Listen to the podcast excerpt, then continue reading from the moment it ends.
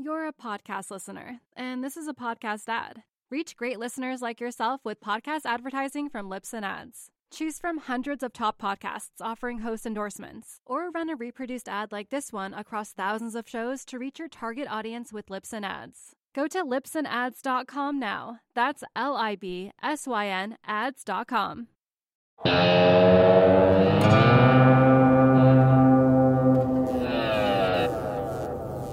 It's Friday, September 4th, 2020, just after market close in New York. This is the Real Vision Daily Briefing.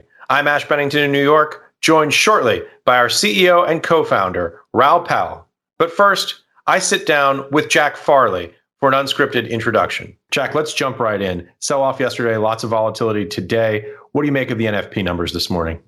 Oh yeah, well, uh, the non-farm payrolls they came in at uh, about 1.4 million, just above uh, the expected number. Um, so that was good, not great. Uh, the real news of the day, as you know, is that the unemployment rate uh, fell to 8.4 percent, and that was well, well below what was expected, which was 9.8 uh, percent.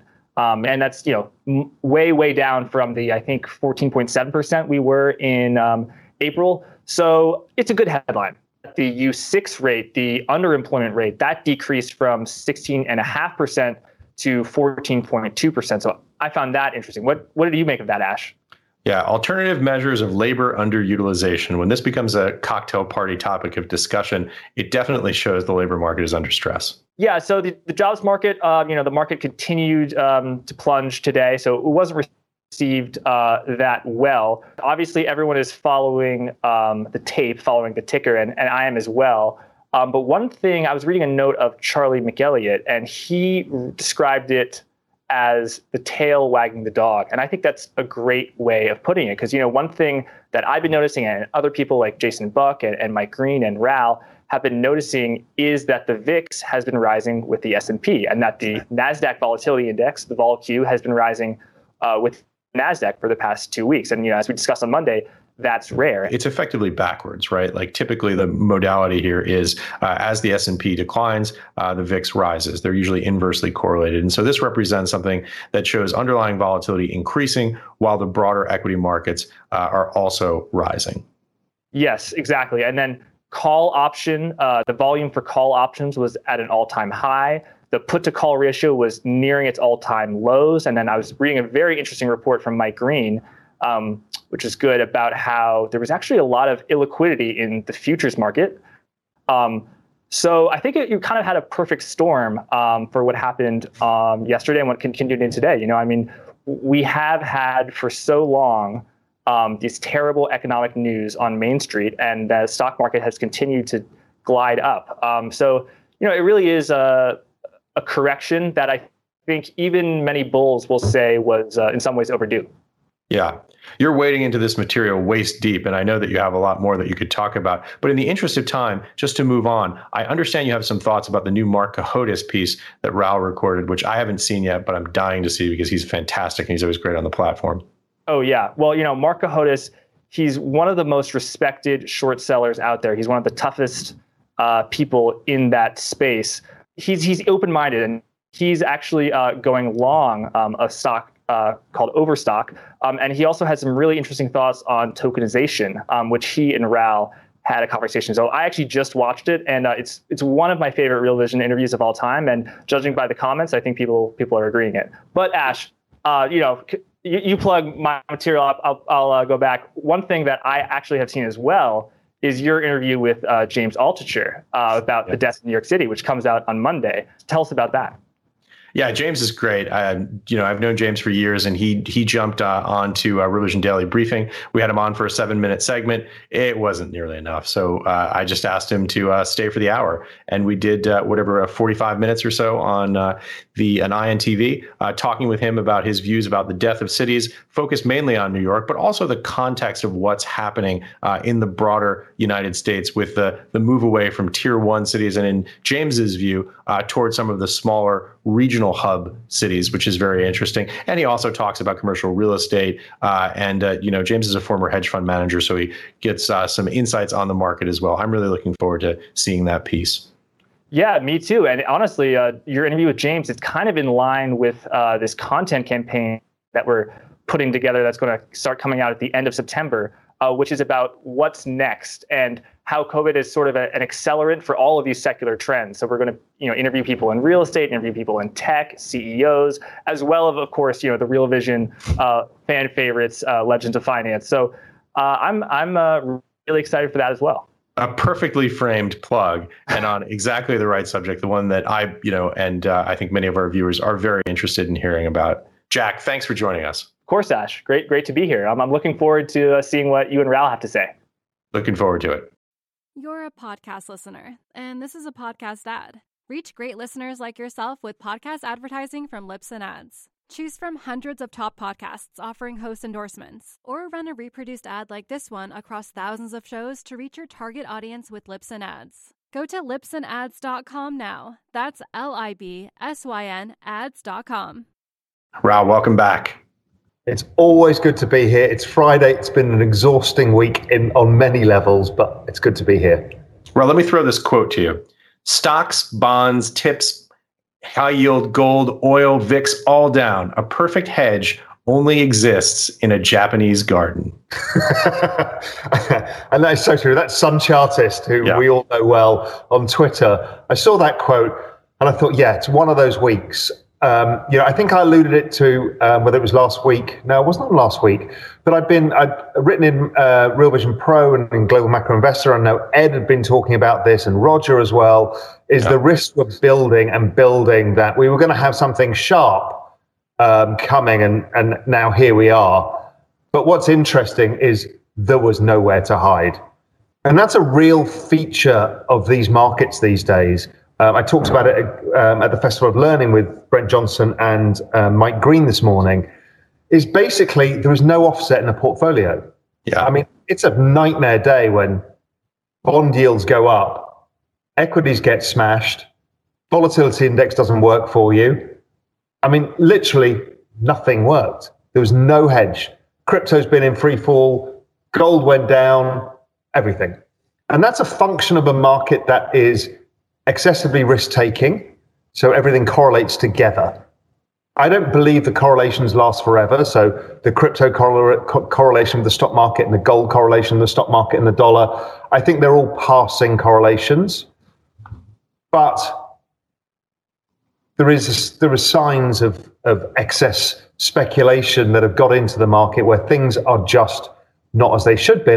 Something I've been talking every week that I've appeared on this about is watch the banks and watch um, what the market's doing overall, and they're doing two different things.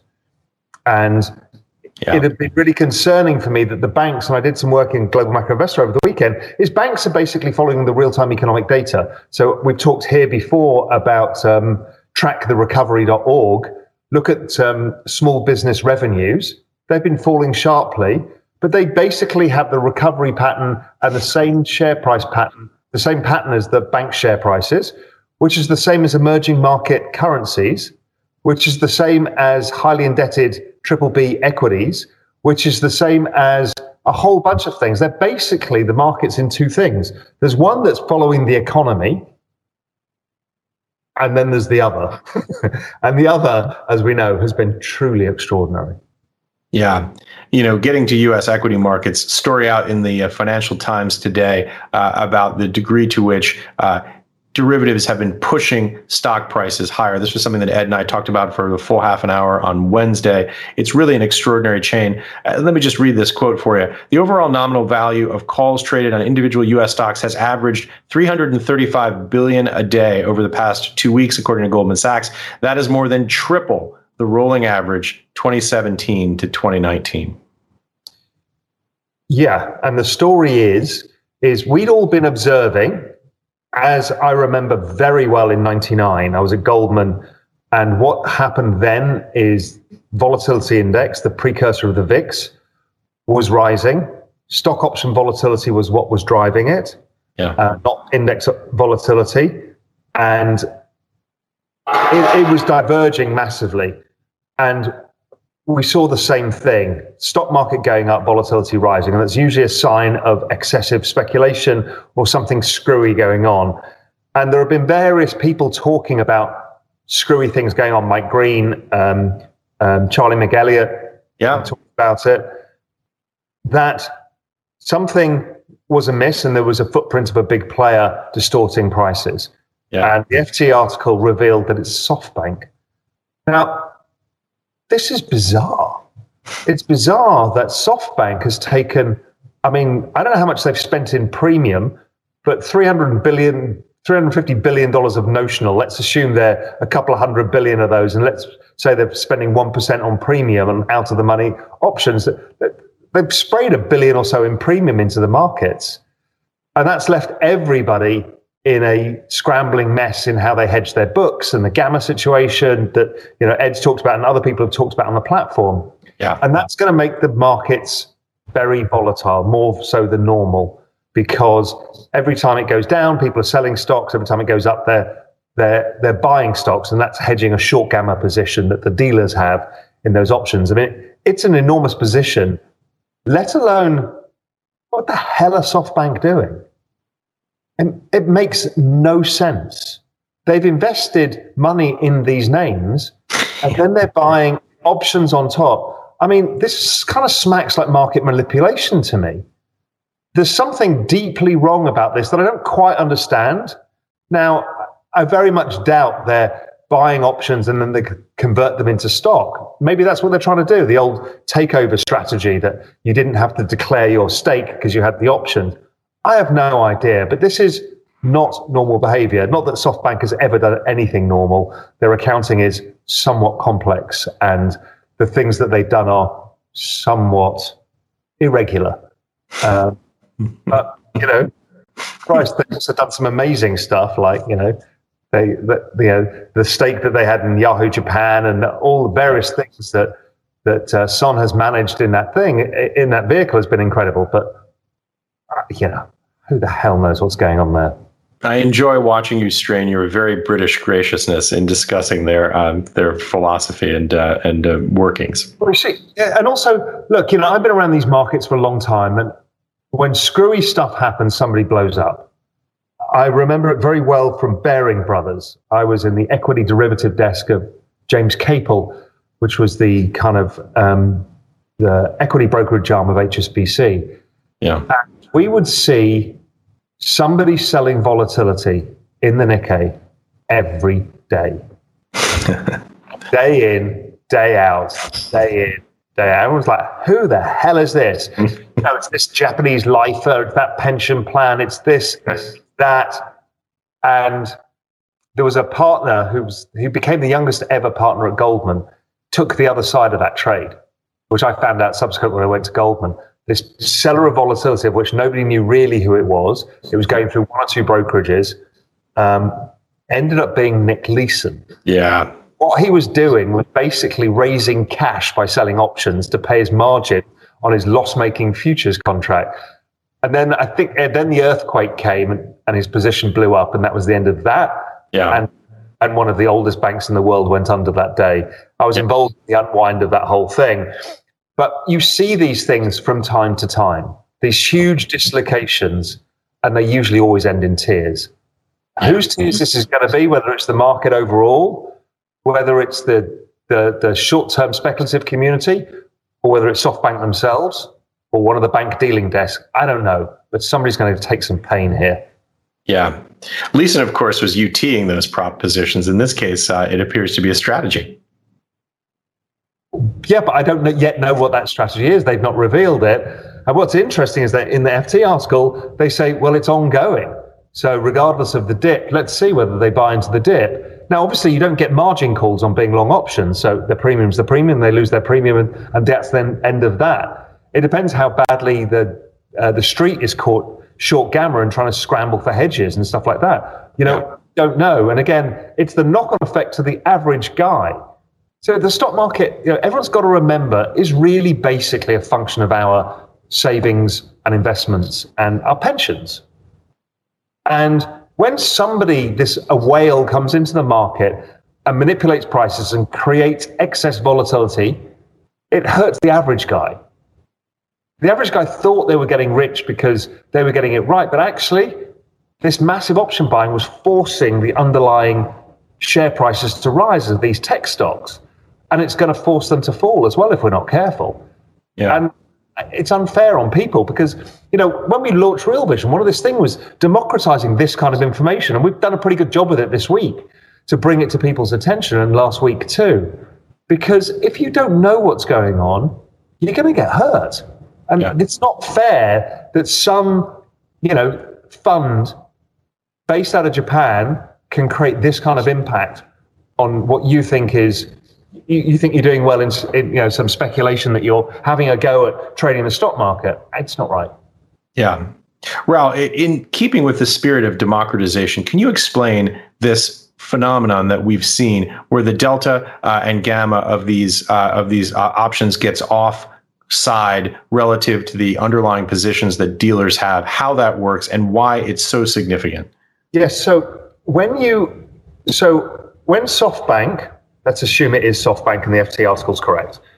When SoftBank come and buy call options from you, as a dealer, you're now selling a call option, which makes you short because you're taking the opposite. One view's long, you're selling it to them. Now you're short. So what you do is you hedge the delta, which basically is the probability that the market implies that that's going to end in the money or not. I will that position be profitable or not? So you do an offsetting trade, which in this case is buying. So when SoftBank come and buy these calls, I'm the dealer. I've sold you those calls. And then what I'm doing is then buying the stocks to hedge myself. Right. Also, I'm going to have another problem here, which is the vega, which is the volatility. Because I don't know normally, because I'm a dealer at one bank, I didn't know that he's given orders to 10 different banks. So I think I'm okay. So I so I think, look, I'll sell that volatility. It's a little bit expensive because he's asked for a big size position. And then before I know it, he's done it for 10 other people and volatility's up here. So I'm hedging my volatility, trying to hedge my volatility because I'm now losing and I can't allow it to go further because I've got risk limits at the firm I'm, I'm at, but I'm also buying stock.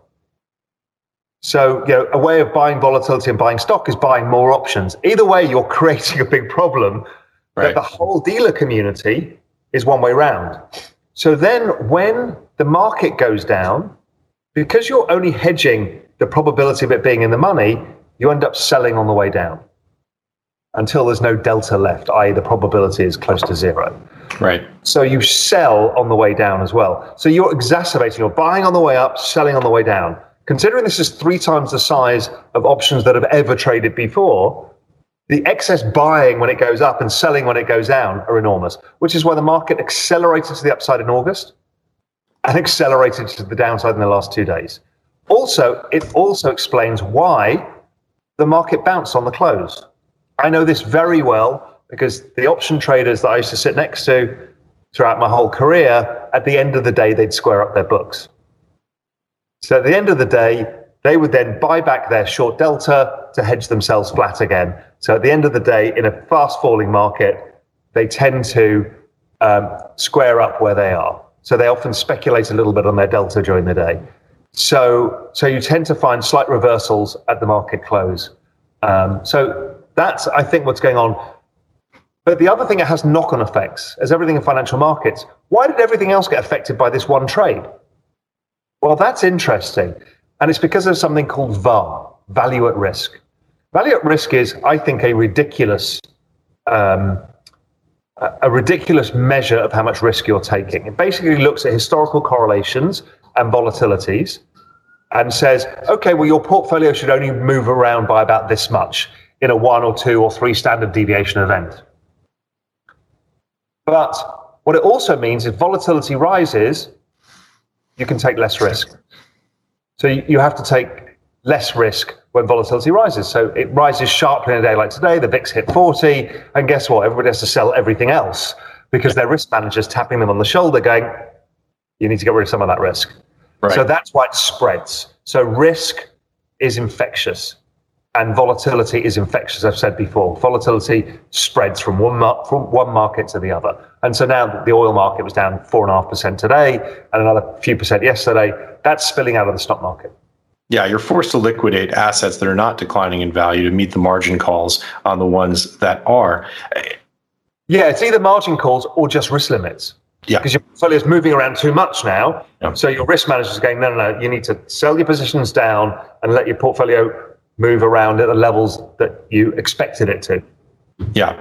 And uh, the gamma is the change in delta relative to the change in price of the underlying asset. That's right.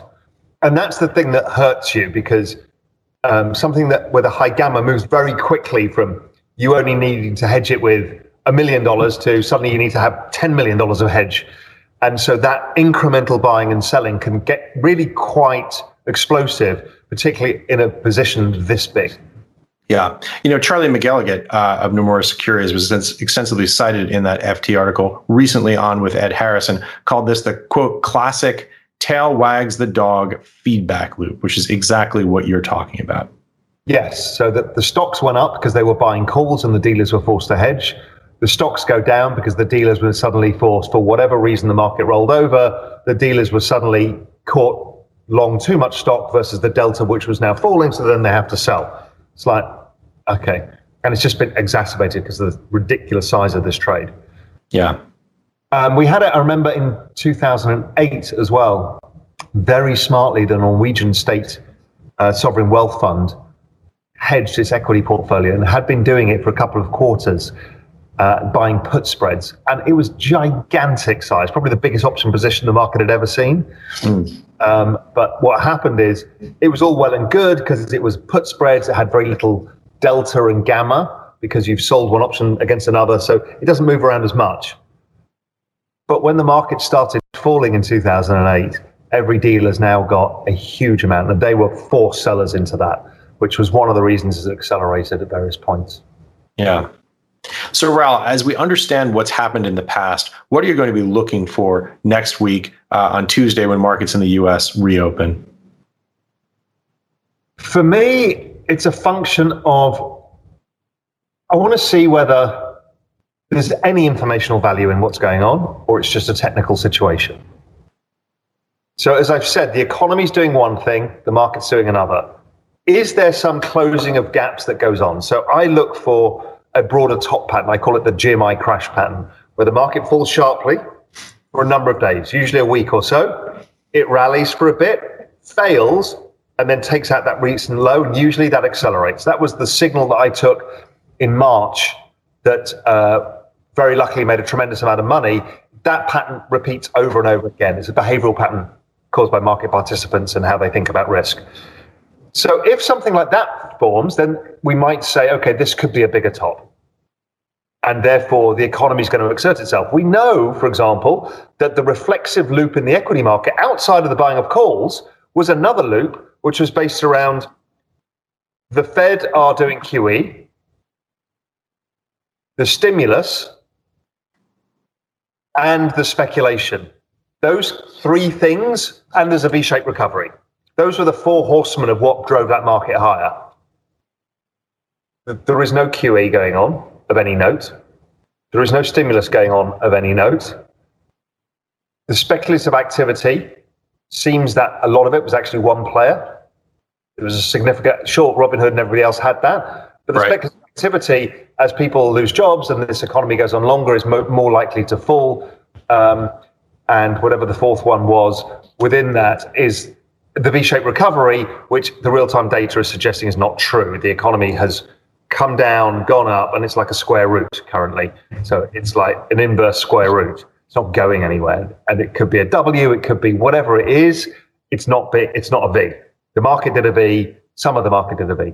So when you've got a reflexive loop and most of the, and the other part of it's passive, so there'll be five reasons. Passive flows from 401ks that Mike Green talks about. I think they're going to slow down as well as the economy slows down, as people become more cautious. Um, so I think at least three of the, the five key elements that cause the reflective melt up are now missing. So in which case you get what somebody else, I can't remember who it was, called it the Wily Coyote moment I think that was Roger on uh, on RVDB. He was talking about your legs are running, and then you look down that's and you right. see there's no cliff. And so I, that's the that's when I was reading the Soros book, rereading for many times Soros on Soros, and he talks about this exact tipping point of a reflexive cycle right. where suddenly you analyze a previous reflexive cycle and you realize that the tenements of what caused it are no longer in place.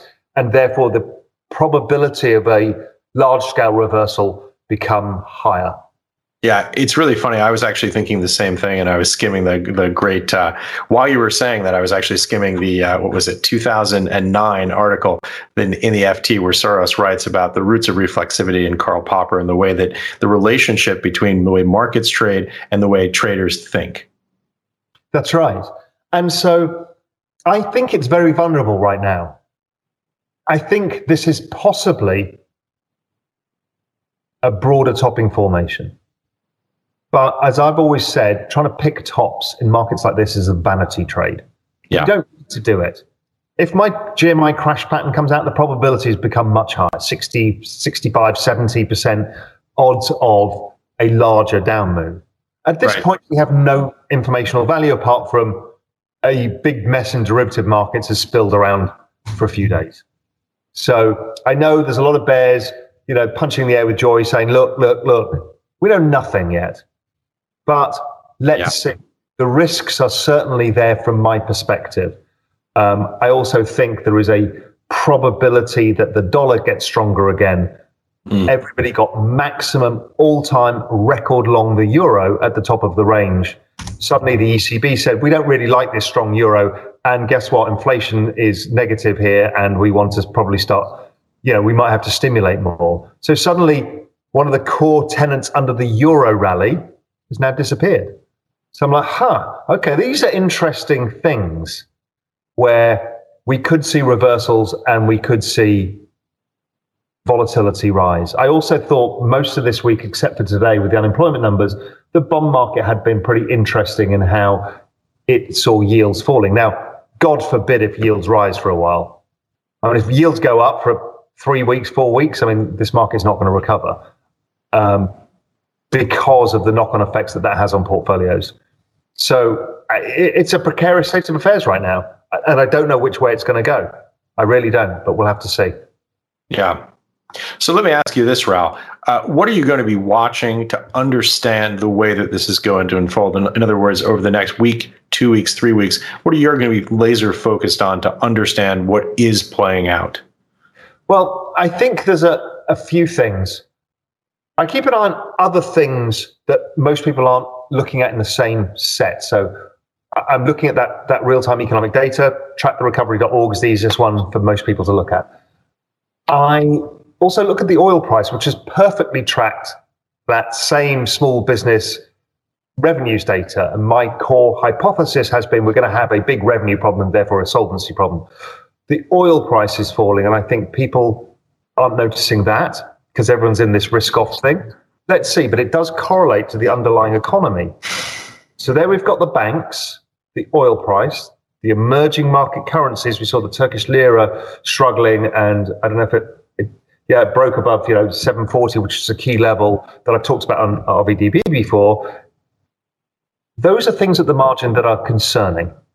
Yeah. Uh, I think I'm also looking for crypto and maybe gold. Not sure yet to start decoupling from this risk off. We're getting a big puke now. and, you know, just remember everybody who trades crypto is A, you should expect this. B, the last crypto bull run after the halving in 2016, we saw four moves of 25% corrections. We've just done a 20% one now. And we saw one of 40%. So this is not unusual. Um, and you have to be prepared for that. But I think most crypto people understand volatility by now. Yes, they do. Ethereum was more speculative. It rode more on the upside. It's going to go more on the downside. That again, that's pretty normal. Gold and silver, always interesting because silver really is a reflationary asset, and the market's still not sure where we are in that cycle. So I'm much more cautious on that. Uh, so I'm expecting crypto and gold to eventually decouple from this if this becomes a more drawn out, protracted topping pattern. Um, but they may continue down further first. So I think I'm watching those. As I said, I'm watching the banks. But in these mean reversion trades, what trade has everybody got on? Everybody's short the banks and everybody's long tech. So in a mean reversion trade, most people are going to start covering their banks and selling out of their tech because they're being forced to. So you're going to get some false signals here too. Right. It's it, these kind of situations are very tricky to trade. So my advice is don't trade them. Wait. If we get that kind of topping pattern that I'm looking for, great. If not, sure, feel free to buy some calls to the upside if you're that way inclined. Buy some calls, but you know, so I rent the rally, don't own it. Buy some calls because right. you can only lose your premium if that's if that's what you're looking for. So just just be careful around periods like this uh, and structured trades accordingly, um, depending what you're thinking. Me, I I find that these kind of moves they can be false. They usually carry on further, and it's either something much larger, or it's you know the 10 percent, twelve percent sharp fall caused by a derivative market, and then it goes back again. So we we just don't know, and. Yeah let's not draw too many conclusions yet. We just have to see the structure of the developments. You're a podcast listener, and this is a podcast ad. Reach great listeners like yourself with podcast advertising from Libsyn Ads. Choose from hundreds of top podcasts offering host endorsements, or run a reproduced ad like this one across thousands of shows to reach your target audience with Libsyn Ads. Go to libsynads.com now. That's L I B S Y N ads.com. Right. You know, Raoul, to exactly that point, now that we've covered the indicators, the signals that you're going to be looking at, I know that you often think in terms of scenarios going forward. What do your categories of scenarios look like for the way this might unfold? Look, my hypothesis that I talk about all the time is I think I called it the unfolding, and I said there was three likely phases to this. And again, I'm not a prophet. I play one on the internet, but I'm not. But I'm not a prophet. Um, I don't know but I'm using my experience and my analysis of the situation to try and grapple with a probabilistic framework that I can use. Right. The first part was the liquidation phase, which we got. That was the COVID phase. Then there was the hope phase. And then after that, my hypothesis was economic growth would not go back to normal for an extended period of time. That's playing out well. And I said, and that will increase the probabilities of bankruptcies. Yeah. Now, whether it's individuals who don't get any economic stimulus, whether it's small businesses that are closing at record rates still, or whether it's larger businesses that will struggle to make payments, um, or whether it's renters not paying to owners of buildings who are then not paying to the banks. But the banks kind of sniff this out. They trade like the economy, and the tra- economy trades like it's going to remain negative for a period of time. What makes me concerned is insolvency situations tend to feed on themselves because they're cumulative. Liquidity events are rapid, solvency events are cumulative. Because if you don't pay me, then I can't pay you know my dry cleaning guy and then he can't pay his the guy he pays his rent to and the guy he pays his rent to can't pay the bank and then the bank won't lend money to that guy right that's a yeah. cumulative um, and that's a problem with solvencies they grow they're like snowballs that form avalanches, but slowly over time. And all of the bankruptcy data is showing this. All of the credit issuance by corporates who can access the market have issued record amounts of debt to get as much cash as they can.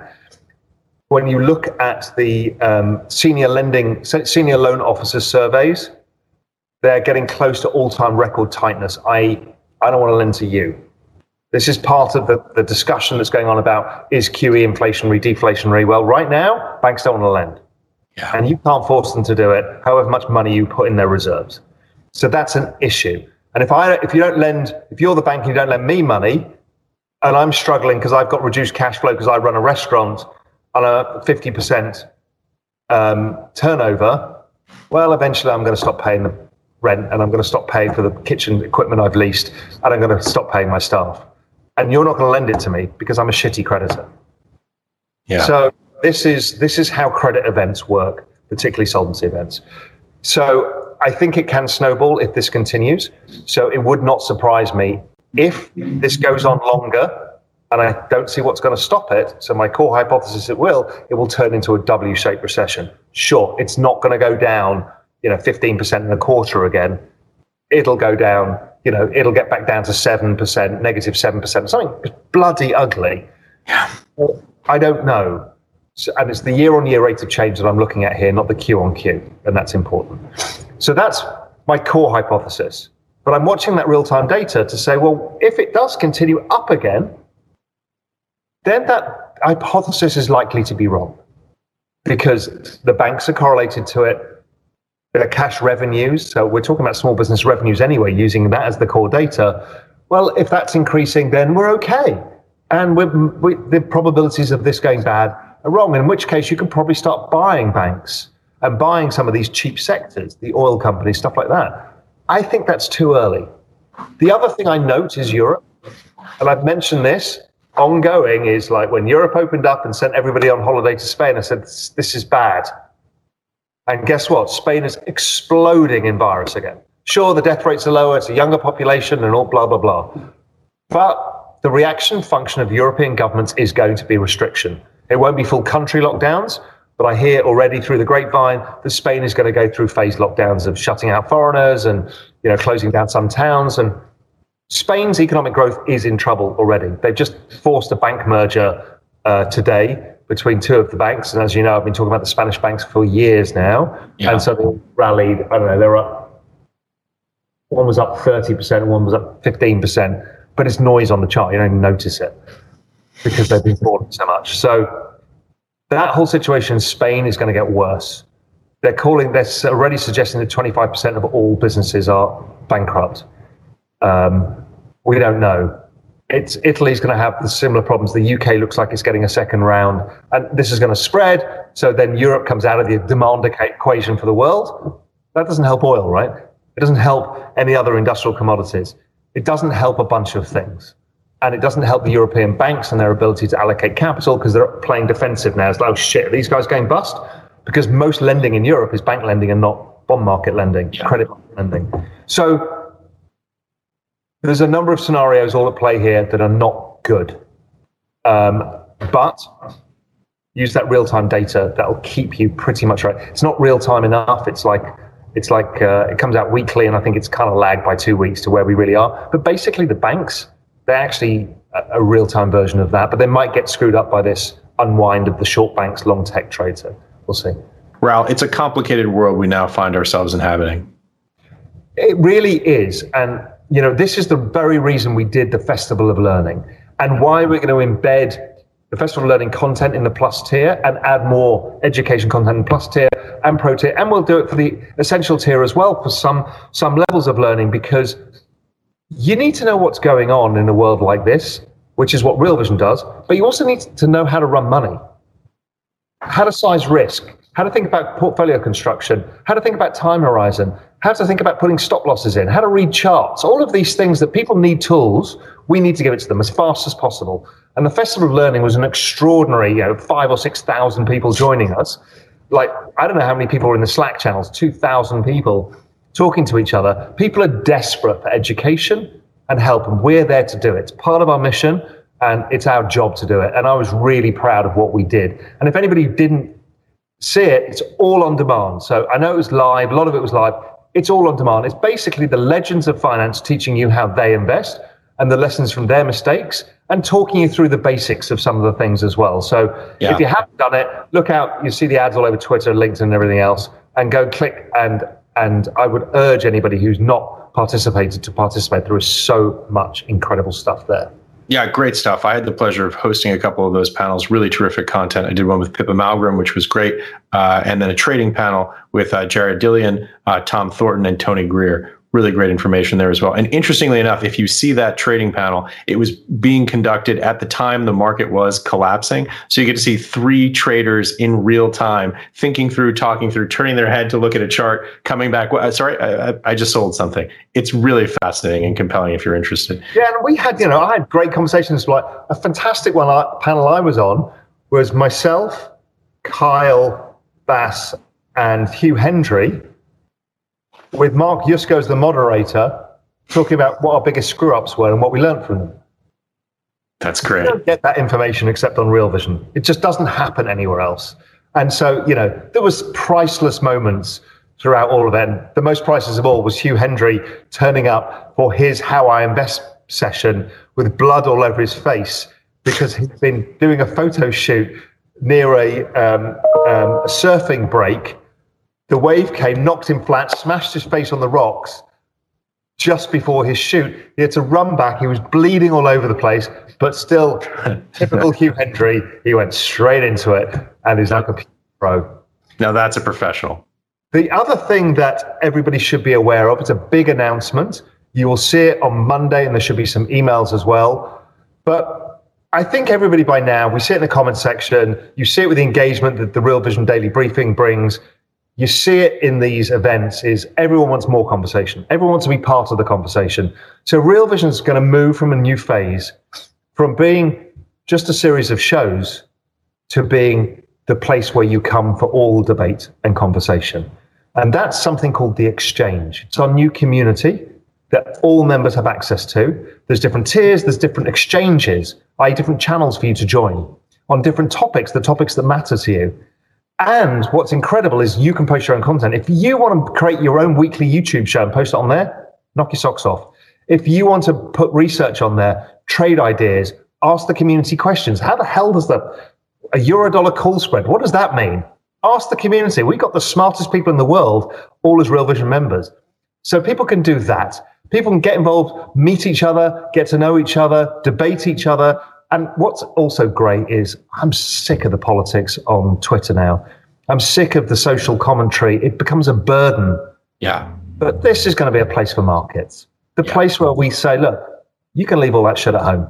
Let's come talk markets and let's try and make some money. Um, and that's the Real Vision community. And people are going to drop in because already, you know, speaking to a bunch of the famous Real Vision rock stars, uh, you know, regular guests, they all want to join. They're all going to be part of it. Tony Greer and Dave Floyd and Tommy Thornton and you name it, they'll all be in this. And this will be the place for long form discussion because there's nowhere for that. Right? We're on Twitter trying to do these stupid tweet threads. Right. Well, now we can actually get involved in a proper, meaningful analysis, debate, conversation argument, or whatever we want to do. And I can't wait. So that launches Monday. You'll see it on the nav button at the top. The navigation button will just say the exchange. Click on that. Once you're registered, you're in, knock your socks off, start creating content, add value to the community. My tip for community is, and I've you know learned this from Twitter, building a big audience there and on LinkedIn, is add value. Post things, post ideas, comment, help out and then people will want to follow you and you can build your own community what what engages less is just commenting on other people's posts post your own stuff help the community show them what you see and encourage them to discuss it and debate it and then magic happens we're all going to learn from each other you know the the tens of thousands of real vision subscribers that's magnification of learning right there in real time. We can all learn from each other. That's priceless. So I'm super excited about that, as you can tell. Yeah, it's very well said. And also, I would just highlight this is this is a rich community where video is going to be embedded uh, natively into the core of the functionality. So jump on, you can kind of make your own content. We may have competition route on RVDB very I, shortly. I want, I want that. And you know, also, you know, podcasters, you guys don't have communities very easily. Come and host your, your community on our podcast we're more than happy to have you. And then you can engage your guys. We have private communities, we have public communities, we have paid communities, we have free communities. We don't know where this is going. Yeah. We want to leave it in the hands of everybody else to do. We're just going to give them some pointers and then knock your socks off. The only one rule, as ever, is no ad hominem attacks and don't be a dick. Just be nice. Just be nice to people. You can argue all you want. You can argue all day and all night, but yeah. just just be just be good. Just be good people, and then you're going to love it. Yeah. I dare say the reason that we don't know exactly where this is going is because we're leading the charge. This has never really been done before. No. No, it really hasn't. This is this is really exciting. This could be huge. Yeah, I'm really looking forward to diving in and getting involved. You're ahead of me on the leaderboard. I'm well ahead. You've got work to do, my son. I was first. I'm the Exxon Mobil of this uh, of the leaderboard. I got pushed out. I got pushed down by everybody else jumping ahead of me. Are you saying I'm a fang stock? Is that what I am? I'm going to flame out. You're a high flying stock, Raoul. Yeah. So part of this, just so everybody's aware, is there is a point system for how well you engage in the community. Yeah. And obviously, I'm well ahead of everybody else. and there's there's been no competition at all amongst the staff about what they should be doing but we will have, you know, we'll probably have a firing line for somebody who does the least well over a three month period. Yeah. So you know, Jack seems to be all right right now. I don't know who's struggling in the leaderboard, but you know they should be worried. There's going to be all their all their executive perks taken away. Yeah, well, the, the the gauntlet's been thrown down, but as you say, it's totally gamified. It's a really cool experience. You can get in there, you can compete for points and, and likes, and it's really interesting stuff. Yeah, super interesting. Anyway, look, everybody, just have a fantastic weekend. I know it's been a hell of a week. We've had to digest the Festival of Learning, learn all of this stuff, and get a learning from the markets all at the same time. But you know, hey, that's what we're in this for. So have a great weekend and get some rest. Have a good weekend, everyone.